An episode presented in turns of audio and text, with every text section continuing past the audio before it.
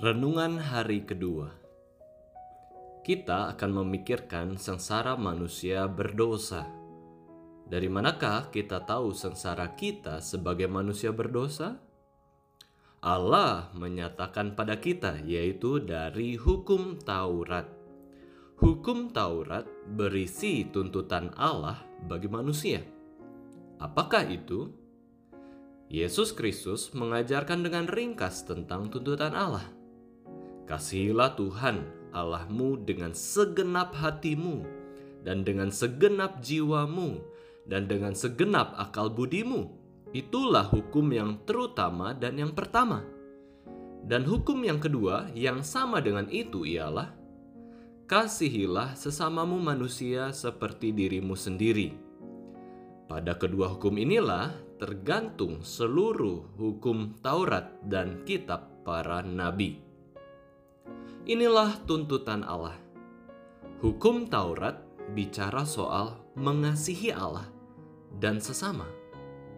Hukum Taurat juga berisi 10 perintah Allah yang sudah Allah nyatakan di atas gunung Sinai kepada Musa dan bangsa Israel. Melihat jawaban tersebut, pertanyaan selanjutnya yang seharusnya muncul dalam benak dan perenungan kita adalah, dapatkah kita memenuhi tuntutan Allah itu dengan sempurna? Dapatkah mengasihi Allah, mengasihi sesama, taat 10 perintah Allah, apakah kita bisa melakukannya? Jawabannya harusnya tidak bisa sama sekali dan kebenarannya memang tidak bisa sama sekali. Meskipun ada orang yang mengatakan aku bisa mengasihi Allah, Aku bisa mengasihi sesama, aku bisa taat 10 perintah Allah.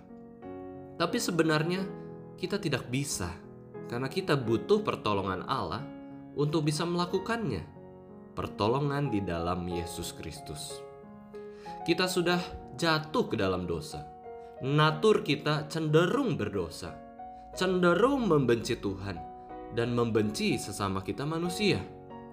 Kita tidak bisa taat dengan sempurna. Kita butuh Yesus Kristus. Dan bukan hanya itu, kita sudah jatuh ke dalam dosa dan manusia yang jatuh ke dalam dosa tidak sadar bahwa dia berdosa. Dan dia tidak tahu konsekuensi dosa. Ini sangat menyedihkan. Inilah sengsara kita. Ibarat kita menghadapi COVID, tapi kita tidak tahu apa yang harus kita lakukan. Kita tidak tahu virus itu di mana. Kita tidak bisa melihat virus itu. Dan pada mulanya juga kita tidak tahu apakah kita terinfeksi atau tidak. Jika kita terkena virus pun, kita bingung dari mana kita bisa kena. Nah, itulah contoh sengsara. Manusia berdosa itu sengsara. Dia tidak bisa taat, dia tidak sadar berdosa, dia tidak tahu konsekuensi dosa, dia tidak tahu bahaya dosa itu apa. Namun, Bapak, Ibu, Saudara yang terkasih dalam Tuhan, kita bersyukur. Kita boleh tahu sengsara kita itu karena apa.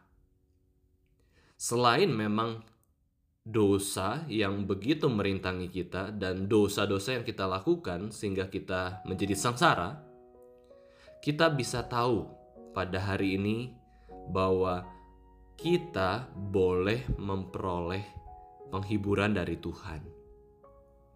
Kita dapat menyadari dosa dan kesengsaraan kita. Orang yang menyadari dirinya berdosa dan sadar betapa sengsaranya dia, punya harapan besar untuk datang kepada Allah meminta solusi dari permasalahan dosa yang begitu merintangi kehidupannya. Orang yang sadar akan dosanya, sadar bahwa suatu hari Tuhan akan menghakimi seluruh perbuatannya di dunia. Dan penghakiman bagi orang yang berdosa adalah murka Allah dan hukuman dari Allah. Begitu sengsara, begitu mengerikan. Murka Allah dan hukuman Allah adalah wajar bagi orang yang berdosa. Ini pun menjadi sengsara kita. Sudah kita jatuh dalam dosa, kita akan menerima murka dan hukuman Allah. Nah, semua orang di dunia ini tidak suka dimarahi. Semua orang di dunia ini tidak suka dihukum. Namun bagi kita semua yang berdosa, itulah ganjaran kita, itulah keadilan bagi kita semua. Lalu solusi bagi sengsara kita di mana? Di manakah kita mendapat pertolongan untuk menyelesaikan dosa dan sengsara kita? Di dalam diri Allah, di dalam diri Kristus. Allah yang Maha Kasih itu tidak membiarkan manusia yang dikasihinya sengsara terus karena dosa. Dia itu penuh kasih. Dia itu penuh dengan cinta. Dia penuh dengan belas kasihan. Dia menunjukkan belas kasihannya dengan Taurat yang kita tahu di dalam Alkitab. Hukum Taurat. Hukum Taurat menolong kita bisa melihat posisi dan kondisi kita. Hukum Taurat bisa memberikan kita pengharapan di dalam Yesus Kristus ketika kita sungguh-sungguh mengerti hukum Taurat itu. Kitab Roma katakan, justru oleh hukum Taurat aku telah mengenal dosa. Karena aku juga tidak tahu apa itu keinginan kalau hukum Taurat tidak mengatakan jangan mengingini. Puji Tuhan, Allah menyadarkan kita akan dosa melalui hukum Taurat. Lalu mungkin kita berpikir, bagaimana orang yang tidak tahu hukum Taurat atau bahkan tidak punya hukum Taurat? Apakah mereka juga punya kesadaran tentang dosa-dosa mereka? Ternyata Tuhan itu penuh kasih. Mereka juga bisa sadar. Hanya saja mereka sadar pada taraf tertentu saja karena mereka tidak punya hukum Taurat.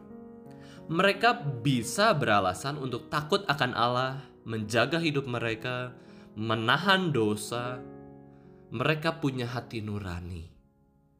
Hanya saja hati nurani ini sangat mungkin kondisinya lemah karena kedegilan orang yang berdosa.